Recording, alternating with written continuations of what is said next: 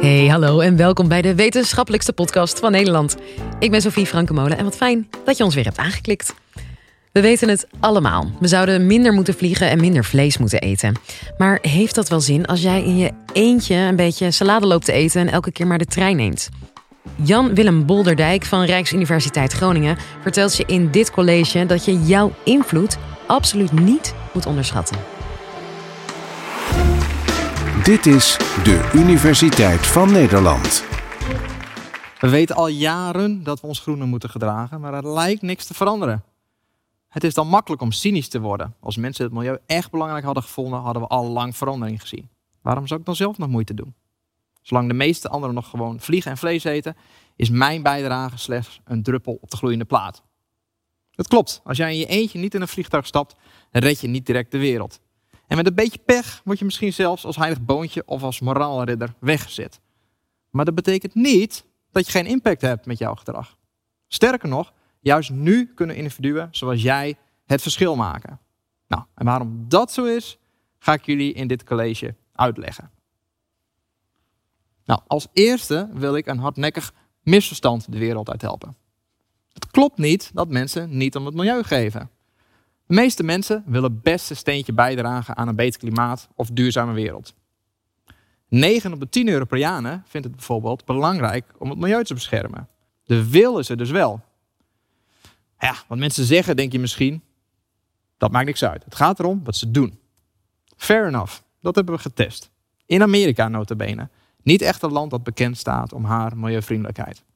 Nou, autorijden met de juiste bandenspanning heeft allerlei voordelen. Je remweg is korter, waardoor je veiliger rijdt. Maar je bespaart ook brandstof. Dat is goed voor het milieu en voor je portemonnee. En toch vergeten mensen vaak hun bandenspanning te checken. Nou, wij waren benieuwd welk van deze argumenten het beste werkt om interesse in een bandenspanningscheck te kweken bij Amerikanen. Bij een tankstation plaatsten we vier verschillende reclameborden voor zo'n gratis bandenspanningscheck. Op het eerste bord stond: Do you care about your finances? Get a free tire check. Dus met de juiste bandenspanning rijden scheelt brandstof en dat is goed voor je portemonnee. Laat je bandenspanning checken. Op het tweede bord stond: Do you care about the environment? Met de juiste bandenspanning rijden scheelt brandstof en dat is goed voor het milieu. En op het derde stond: Do you care about your safety? Met de juiste spanning rijden is veiliger. En bij elk van die borden lag een stapeltje coupons. En met die coupons konden deelnemers een gratis bandenspanningscheck krijgen. Nou, en op die manier konden we checken hoeveel van die coupons worden meegenomen. Meer coupons betekent meer interesse in een check. En voor de volledigheid hadden we ook een vierde controlebord neergezet, zonder boodschap. Daar stond dus alleen maar op, laat je bandenspanning checken. We wilden namelijk weten hoeveel mensen die coupon zouden meenemen als we geen enkel argument zouden geven. Nou, wij waren uiteraard benieuwd welk van die borden is het meest effectief om interesse te kweken in zo'n bandenspanningscheck. Nou, opmerkelijk genoeg was er bij het bord Do you care about the environment de meeste interesse in zo'n gratis check.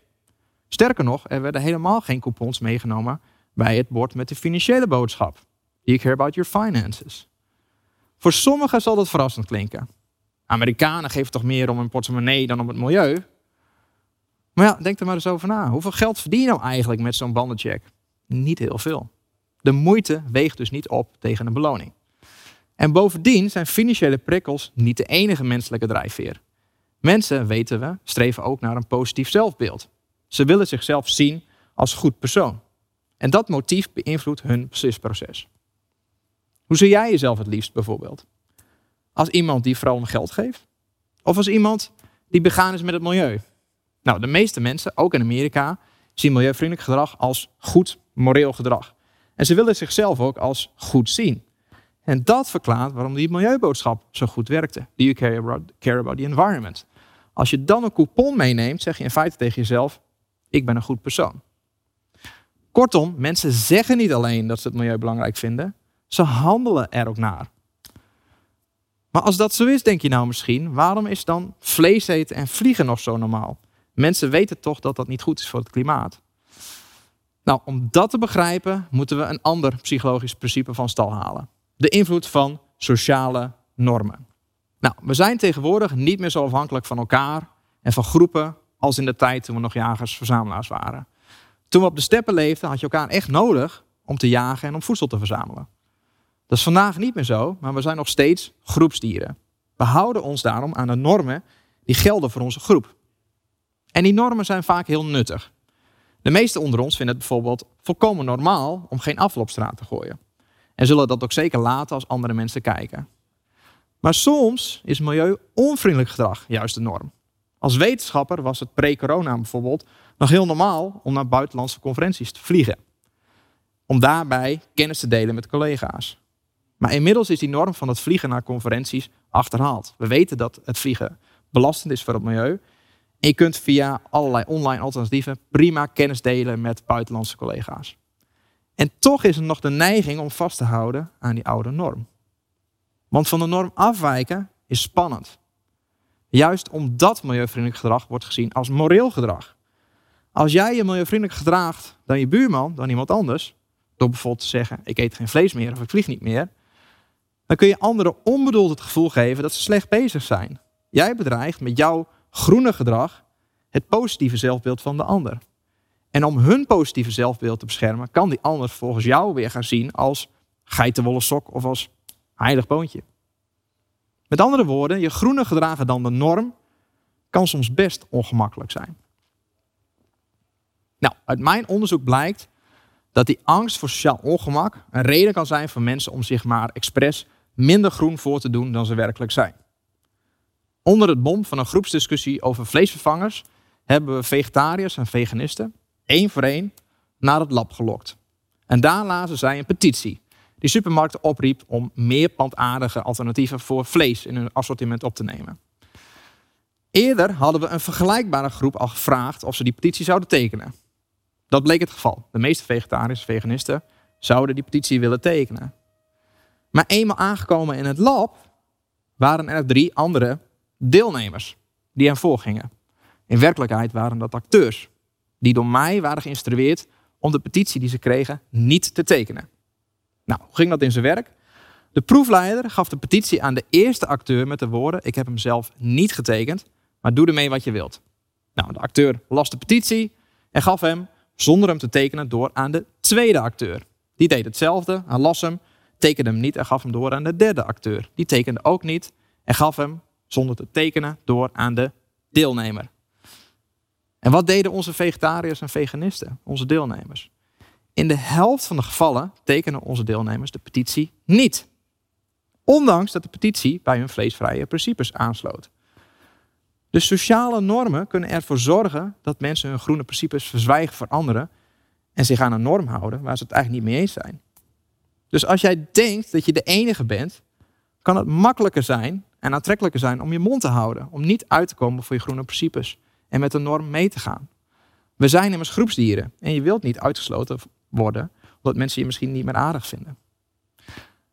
Maar daardoor draag je onbedoeld wel bij aan het in stand houden van die oude achterhaalde norm.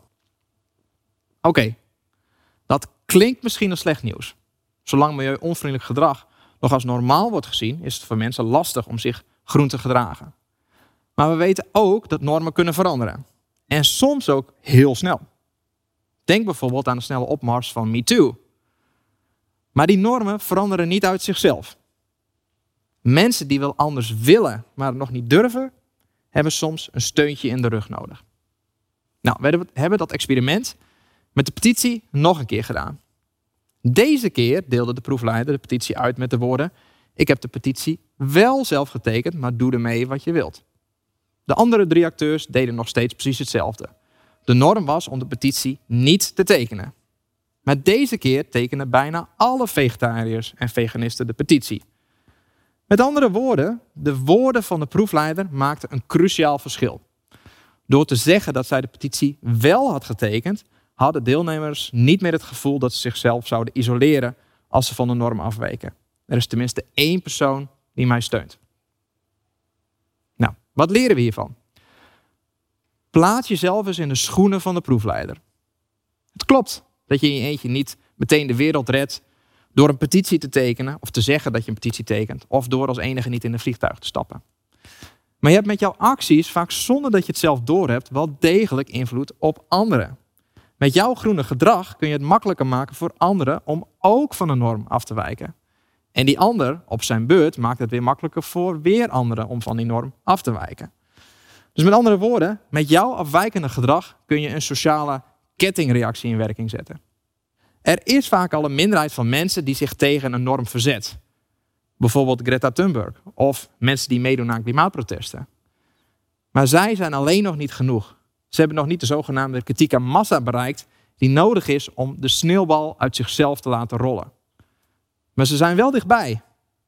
Uit onderzoek blijkt dat ongeveer een kwart van de kudde nodig is om de gehele kudde van koers te doen veranderen. En zodra dat kantelpunt bereikt wordt, gaat de sneeuwbal rollen en kan verandering heel snel gaan.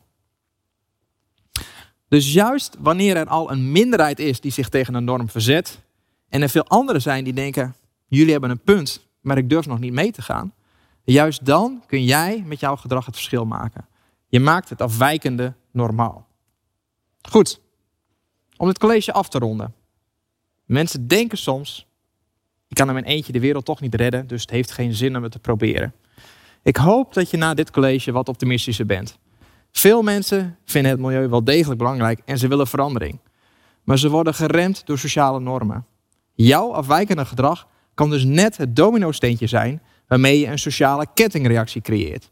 En voor je het weet bereik je een kantelpunt en heb je de wereld toch een beetje gered. Bedankt voor jullie aandacht. Je hoorde Jan-Willem Bolderdijk. Hopelijk vond je het een interessant college. En als je dat nou vond, word dan vriend van de show. Voor maar 2,50 euro per maand kun je ons al steunen.